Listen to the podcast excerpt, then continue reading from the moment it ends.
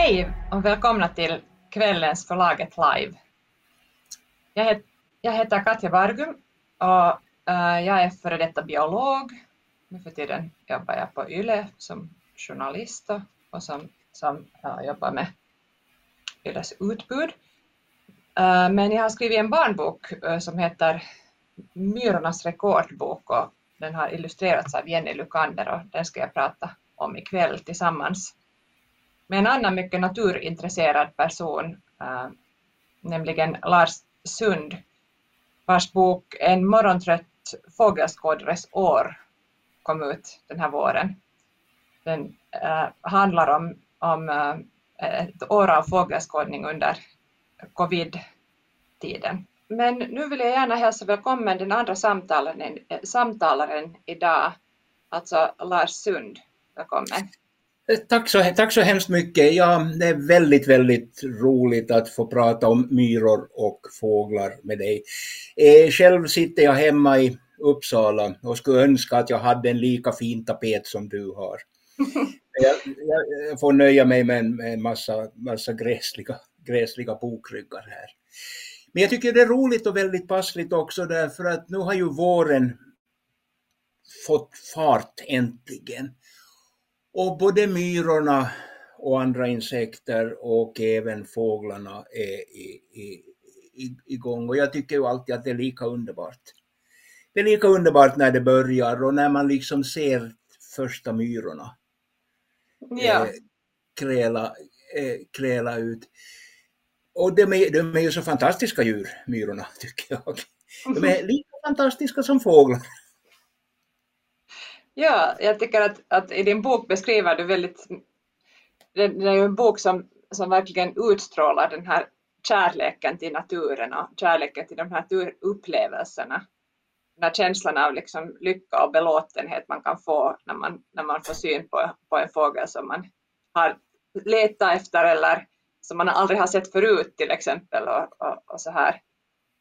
Det, där. Jo, det, är ju, det, det, är ju, det, är ju faktiskt, det är ju faktiskt så att Eh, natur, eh, naturupplevelsen, jag, jag, jag, tror ju det är, hälso, det, det, det, det är rena hälsan att vara ute, eh, att, att, att vara ute i naturen.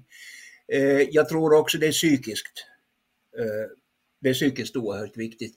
Jag har ju genom åren kämpat ibland med, med eh, depressioner och, och, och, och utbrändhet och för mig så har det varit detta att komma ut i naturen få den här kontakten med, med eh, framförallt fåglarna så har ju varit kolossalt, kolossalt viktig som en, som en återhämtning, som en terapi. Eh, hur kom det sig att du blev intresserad av myror? Det har jag så nyfiken på. Jag läste ju för några år sedan när det kom den här eh, Myrornas hemliga liv, den här eh, eh fina boken som eh, du skrev tillsammans med en biologkollega, Heikki Helanterä varför myror? Jag vet ju, att, jag vet ju att, att finländska forskare har varit väldigt framstående när det har gällt myror, att det har funnits mycket skarpt myrvetande i Finland. Men hur kom det sig? Ja, det är nog just det. myror? Jag skulle säga att det är just på grund av det här skarpa eh, myrvetar äh, traditionen som jag också har kommit in på den här banan. Det var så att, att när jag läste, läste in till biologin när jag skulle börja studera så läste jag en bok som heter Den själviska genen som, som har skrivits av Richard Dawkins. Den känner vi igen. Ja, precis. Det är det många som har läst den tror jag. Där berättar han om, om de här uh, om djur som lever så socialt som myror och bin och getingar. Att, uh, de lever liksom i stora kolonier och, och han, han det där problematiserar det här och säger att att när, hur kan det här liksom komma sig när, när naturen borde handla om liksom varje, varje djur för sig själv och att den starka överlever och så. Att vad, vad beror det på att de, mm, mm. det här samarbetar så osjälviskt? Och så här leder det är det som är så fascinerande. De här, de här själviska generna, ja. Förlåt, fortsätt bara. Nej, då, det, det, var något, det, jag, det var någonting som ljudet, ljudet trasslade, trasslade lite här. Ja. Jo, det är ju det som är också så, så fascinerande just med, med, med, myror och med många andra av insekterna, alltså den här stora sociala eh, liksom den här, alltså de, här, de här stora sociala sammanhangen som de gör. Jag menar en myrstack kan ju innehålla en, en, en förfärlig massa individer. Det, är så, det är ju som en storstad och sen vad jag har förstått också så kan ju äh, flera myrstackar liksom bilda ett, ett myrrike, ett kungarike. Och ja. jag, tycker ju det, jag, jag, tycker ju det är så fascinerande också just detta att de är Uh, och det finns liksom den här sociala, sociala ordningen, ordningen här. Andra forskare har ju varit inne på det, Edward O. Wilson till exempel som ju avled här för bara några, några månader sedan som ju väl också var en utav, jag menar han mer eller mindre uppfann ju sociobiologin och var myrforskningens nestor. För det är en sak som jag tycker att jag har upptäckt och som jag gärna vill föra fram. Det gäller också fåglar och det gäller också andra djur. Och det är det att de är, vi, vi har tidigare kanske varit lite benägna att se dem som, jag vet inte vad man ska säga, någon slags ehm, biologiska robotar eller någonting sånt, mm. förutbestämda att liksom leva efter in, sina eh, instinkter. Men djur är ju någonting så mycket mera och de har ju så mycket fler hemligheter för oss. Och ju mer vi lär ja. känna, desto mer fascinerande blir det. Blir det. Ja, det är absolut sant. Just när det gäller myrorna så, så har de ju just den här kollektiva, de är som en enda stor superorganism där mm. varje liten del är ganska enkel men, men så kan de åstadkomma jättestora och, och, och, mäktiga saker som att de kan bygga broar över, över bäckar och av, av bara sig själva genom mm. att liksom, klibba fast i varandra. Och, och de, kan, de kan leva precis överallt på jordklotet. Så, så det, här och det är någonting de delar som, med fåglarna? Ja, precis. Ja.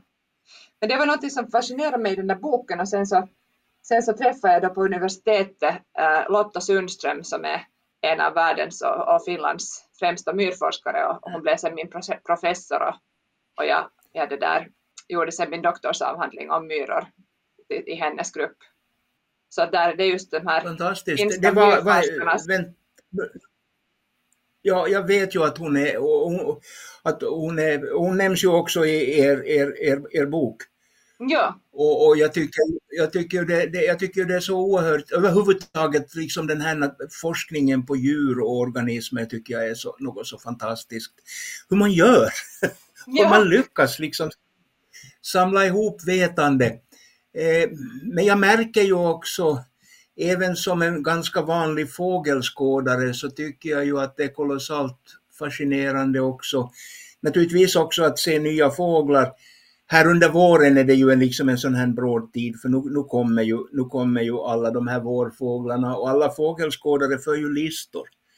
Över, över, man, för sin, man för sin årslista och man liksom räknar in. Idag fick jag äntligen äh, se och höra mindre, och, den första mindre hackspetten för året. Ah.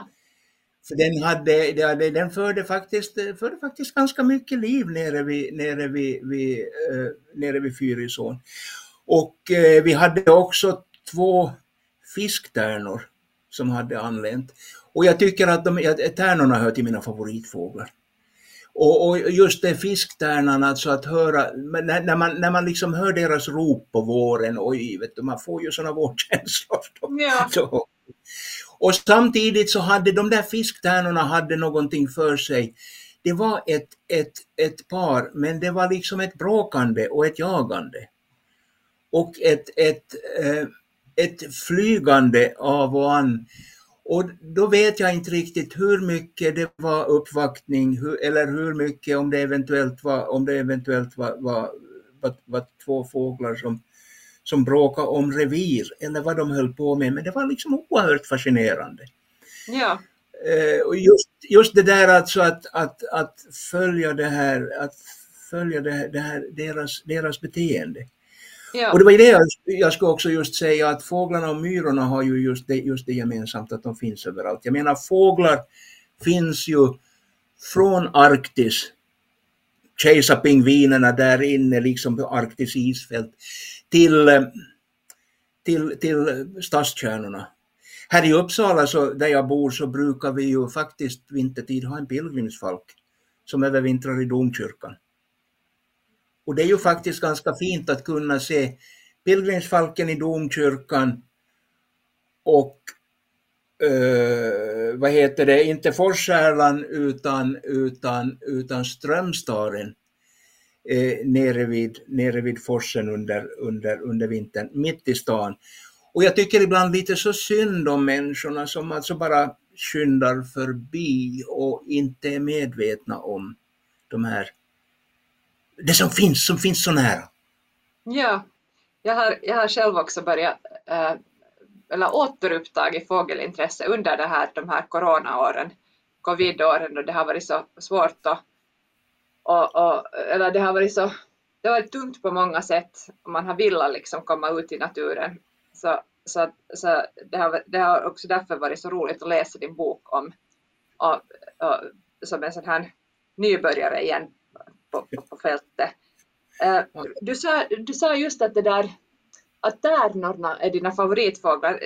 Skrev du i boken kanske att det var, att det var tärnorna som lite fick dig intresserad av, av att börja, eller från början liksom väckte ditt intresse? Vill du berätta om det? Ja, egentligen, egentligen, ja, jo men de finns, de har funnits med mig ända sedan, ända sedan barndomen. Så länge min pappa levde så hade vi som alla andra goda finlandssvenskar en sommarvilla eh, ute, ute vid havet. Det var i, i, i eh, eller det är i Växala i Österbotten. Och det här var ju alltså långt ute vid havsbandet och vi hade en koloni med silvertärnor på en, en, en liten holme där alldeles utanför. Så att, att ehm, för mig så, så var det liksom mycket det att jag levde liksom med de här silvertärnorna speciella, det här rullande skriket som är så speciellt med silvertärnorna. Jag menar de är fåglar som är bundna till kusten och till fjällen. Och, eh, och de är ju så eleganta flygare.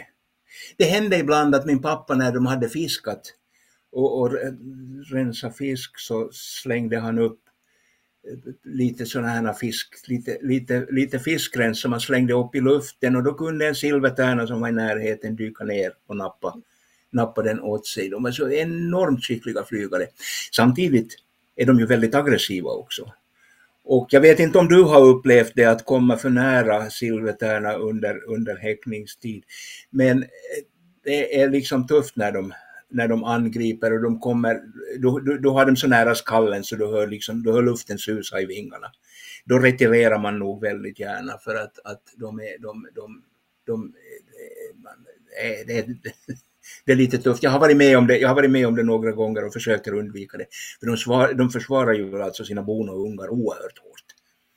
Eh, det finns ju bara egentligen, tycker jag, en annan fågelart och det är ju slagugglan som man ska akta sig för när den har, eh, när den ja. har ungar därför att den, den, kan ju, den kan ju, den kan ju liksom, den kan ju hugga med, med, hugga med näbben så det blir blodigt ja. och jag har bekanta som forskar med slagugglor och de använder sån här ishockeyhjälm ah. med visir på när de ska upp dit till holken för att ringmärka ungarna till exempel.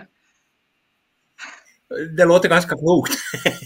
det, låter, det, låter faktiskt, det låter faktiskt ganska klokt för som sagt de kan vara väldigt, väldigt aggressiva. Eh, det är ju samtidigt tycker jag just den här, de, här, de här upplevelserna de här upplevelserna, för mig de här kontakten med, kontakten med fåglarna, det viktiga är ju naturligtvis att de sker på fåglarnas villkor, inte på våra villkor. Eh, det är ju en annan sak när man ska ringverka, då, då, då, får, man ju, då, får, man ju, eh, då får man ju tolerera en störning. Men att, att eh, i, i, i, i övrigt så är det ju vi som ska hålla oss undan, vi som ska hålla avståndet. Och tack och lov, numera finns det ju optik det finns ju så bra kikare och det finns, man, man, har, man har tubkikare och inte minst eh, numera finns det ju så bra kameror och, och så, så bra linser också så man, man, man behöver inte någonsin störa fåglarna. Men det där tror jag är väldigt, för mig har det just varit väldigt, väldigt viktigt. Vi eh, är gäster i naturen mm. och ska liksom uppträda och ska uppträda på det, på, på det sättet också när vi är i naturen för vårt eget höga nöjes skull. Ja. Och, det, jag, jag, och de, de flesta fågelskådare jag känner till och har stött på så de följer ju också den här, den här etiken. De är, de, är, de, är, de, är väldigt, de är väldigt noggranna. De är väldigt noggranna med det.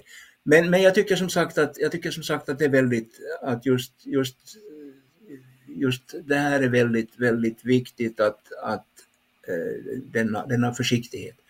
Mm.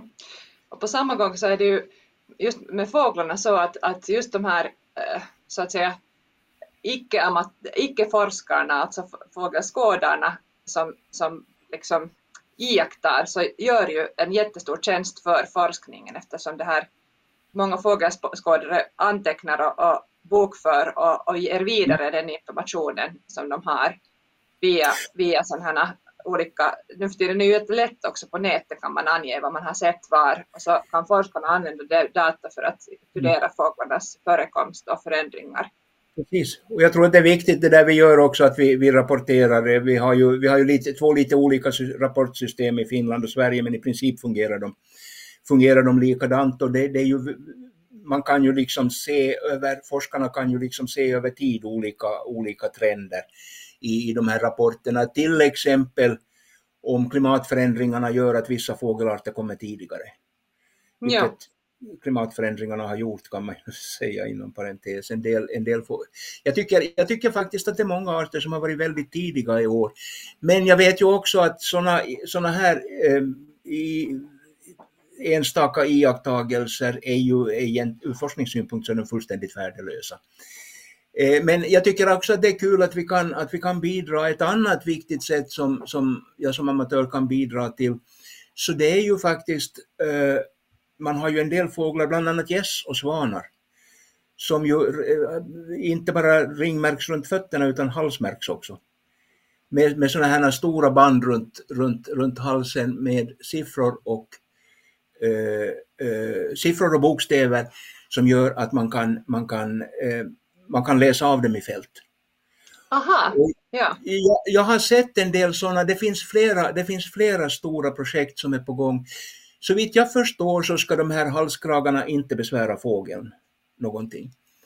Eh, ja, det finns till och med numera också gäss som, som är utrustade med sändare som, som de har med, med, med, alltså med sådana här GPS-sändare som de dessutom har, har nummer och bokstäver på. Och så kan man i tuben avläsa dem och rapportera, rapportera in dem så, så får eh, ju ringmärkarna i, i eh, oftast så behöver man, oftast så är ju fågeln död när ringen kan plockas från den och avläsas. Men nu så kan man alltså också på levande fåglar avläsa var de befinner sig. Då, då och då i gåsflockarna så ser man sådana här halsmärkta fåglar. Så det kan vara värt nu på våren att hålla utkik. Att hålla utkik efter dem och rapportera in dem. Det finns eh, data det finns naturligtvis eh, nätsidor, nätsidor där man kan plocka in dem. Ja, det är intressant. Och, och, och sånt. Och som sagt just det där att, att fåglar jag, jag, jag, en sak som jag tycker är så roligt med fåglar, vi har lagom mycket fåglar.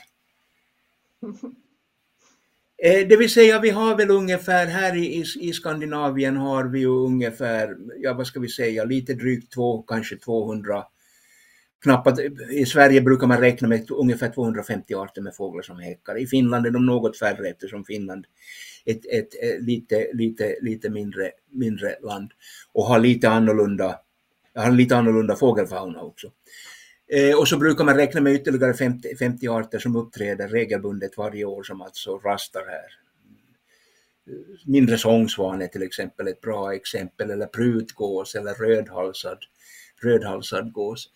Och det gör ungefär 300 fåglar som man, om man skulle vara riktigt flitig så skulle man kunna se 300 fåglar på ett år, lite, lite, lite drygt.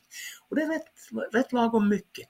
Det är inte för få, men, för det gör det tillräckligt många för att göra det fascinerande. Men det är ändå inte så, så många som man blir totalt förvirrad. Tänk om du skulle liksom vara fågelskådare i Colombia som ju har en, en, en väl, lokal fågellista på omkring 700 arter häckande fåglar. Det blir mycket det. Men här är det precis lagom och det tror jag också är en, en orsak till att just fåglar är så eh, till att just fåglar fascinerar alltså så, så, så, så väldigt många. Ja. Och sen är de ju eh, sen är de ju så varierande också, storlek. Jag menar vi har ju vi har ju lilla kungsfågeln Och vi har stora, vi har stora knölsvanen och vi har havsörnen och jag menar det, och det finns allting däremellan. Mm. Och det, just, just det där tycker jag också är så, är så väldigt, väldigt fascinerande, fascinerande med fåglar. Eh, samtidigt är det ju också om man ska återgå till myror och insekter, man kan ju bli totalt överväldigad. Eh, Det finns, hur många arter myror finns det egentligen hos oss i Sverige och Finland? Nå, I Finland finns det runt 60 och så finns det lite flera arter i, i Sverige. Så, att, så att det är också hanterbart kan man säga. Men äh, det är ju förstås, man ska ju liksom närmare dem för att kunna känna igen dem än man måste, ju- än man måste med fåglar. Att, att de, många arter ser ganska likadana ut och det finns många närbesläktade arter som, som går att skilja egentligen bara med mikroskop. Jo, jag kan tänka mig det, det är ju samma sak med till exempel getingar. Då måste man se dem i ansiktet för att kunna, för att kunna, för att kunna skilja dem åt. Vilket är lite, lite besvärligt. Eh, Det finns, ju, det finns ju en del fågelarter som är ganska knepiga också. Vi har ju den här duon, för att återgå nu till, till, till, eh, till tärnorna, vi har ju duon fisktärna, silvertärna. Som ju kan vara väldigt lika, som är liksom Mm. Parallella. Här i Sverige har vi ju eh, också entita och talltita. I, Finland saknas ju entitan, där är det ju bara, egentligen Mm. bara talltitan som gäller och entitan är ganska sällsynt. Mm. Men här nere i Uppsala så kan vi ju stöta på de här båda fåglarna och det brukar ju vara på de här fågelsidorna på Facebook så är det ju ständigt de där bilderna av entita och talltita. Mm, Ja, precis. Vilken, Men det som, är ganska, det som är ganska fascinerande tycker jag är att, är att eh, trots att när du pratar om de här märkningssätten för fåglar så fast myror är så små så kan man faktiskt också märka dem. Eh, det finns forskare som till exempel har, har det där, eh, märkt dem med små radiomottagare eller radiosändare som, som, om- så att till exempel när de, man sätter radiomottagaren där i boet och så kan man liksom märka när de går ut och in i boet. och så Eller kan sen man, så kan man sätta Ja. dem under en, under en videokamera och, och till exempel äh, limma på små, små siffror eller QR-koder eller äh, någonting annat som, som både på ryggen på myrorna så kan man med, från videobilderna sen automatiskt liksom be, be det där datorn följa med en viss liksom, äh, tagg eller en viss, en viss märkning när den vandrar omkring i boet. Det är så fascinerande. Det är alltså så oerhört fascinerande med, med, med vad man kan göra med, göra med tekniken och det har ju gällt när det gäller fågelforskningen också så tack vare det, tack vare det att, att GPS-sändarna har blivit mindre och dessutom har man ju börjat använda så kallade ljusloggar så kan man ju följa med Mm. så kan man ju följa med fåglarna och fågelflytten på ett helt annat sätt än vad som, som, eh, än vad som var möjligt förut. Och vi vet ju, vi har ju en del väldiga långflyttare. Jag tänker ju till exempel på blåhaken, de första blåhakarna har ju använt nu hit för året och de kommer ju långa vägar ifrån. Jo. Därför de övervintrar ju till och med ända bort till Indien. Ja, precis. Du har Och- faktiskt ett, ett, ett stycke om blåhaken i din bok. Ja, det du har skulle jag. vilja läsa lite. Det kan vi väl ta och läsa då, ett lite exempel på den, här, på den här stilen. Boken handlar ju om möten med olika fåglar. Och det här är berättelsen om mötet med blåhake som äger rum i dagvattendammen Årike Fyris den 28 augusti. Det var Erik Rosenberg, den svenska fältornitologins portalfigur som liknade blåhakens lockläte vid en smällande flagglina i blåst. Det är en träffande beskrivning. Nu hör jag den distinkta letet i den yppiga vegetationen längs diket från dagvattendammen på Kungsängen. Rapp, rapp, rapp. Jag vill gärna se fågeln, men den skulkar som vi skådare säger, alltså gömmer sig i växtligheten och är ovillig att visa sig. Blåhakarna gör gärna det. Men ett tu tre sitter en blåhake alldeles öppet i en buske. Den har en blekblå haklapp utan roströda inslag, vilket får mig att gissa på hona eller möjligen yngre Anne. Det kraftigt vita ögonbrynssträcket är annars en bra artkaraktär för blåhake, liksom de roströda stjärtsidorna. Till slut rapporterar jag blåhaken som ung hanne. Blåhaken är ännu en av dessa arter gånger om året. Numera vet forskarna åtskilligt om vart blåhakarna tar vägen tack vare så kallade ljusloggar. Ett slags eh, ljuskänsliga datachip som registrerar dagslängd och datum, vilket gör det möjligt att fastställa på vilken latitud en fågel befinner sig. Ljusloggen väger bara något gram och kan fästas antingen på fågelns rygg eller runt tarsen. Nackdelen är att fågeln måste fångas in igen för att informationen på ljusloggen ska kunna avläsas. I ett gemensamt projekt för, försåg tjeckiska och norska forskare blåhakar i respektive land med ljusloggar. Av de sammanlagt 40 fåglar som försågs med loggar, 10 i norra Tjeckien och 30 på Hardangervidda i Norge, kunde nio följande eh, vår, eh, kunde nio följande vår eh, fångas in. Fem av loggarna hade användbara data, men en hade slutat fungera under hösten. Men de fyra andra loggarna visade att tre av blåhakarna övervintrade i norra och centrala Indien, medan den fjärde hamnade i Pakistan. Jag önskar min blåhake lycka till. Det kommer den att behöva. Den måste flyga över Östersjön genom Baltikum, Ryssland och Centralasien och ta sig över Himalaya. Sträckan den har att till, till, tillryggalägga blir omkring 5600 kilometer. En imponerande färd för en fågel som har ett vingspann på mellan 13 och 15 centimeter och väger cirka 20 gram. Visste ni förresten att blåhaken på latin heter Lucinia svesica, den svenska näktergalen? Ett vackert namn kan även en finländare tycka. Den eh, blåhaken är, är ju som sagt så alldeles, och att höra den sjunga där uppe i fjällen, det är nog alldeles fantastiskt.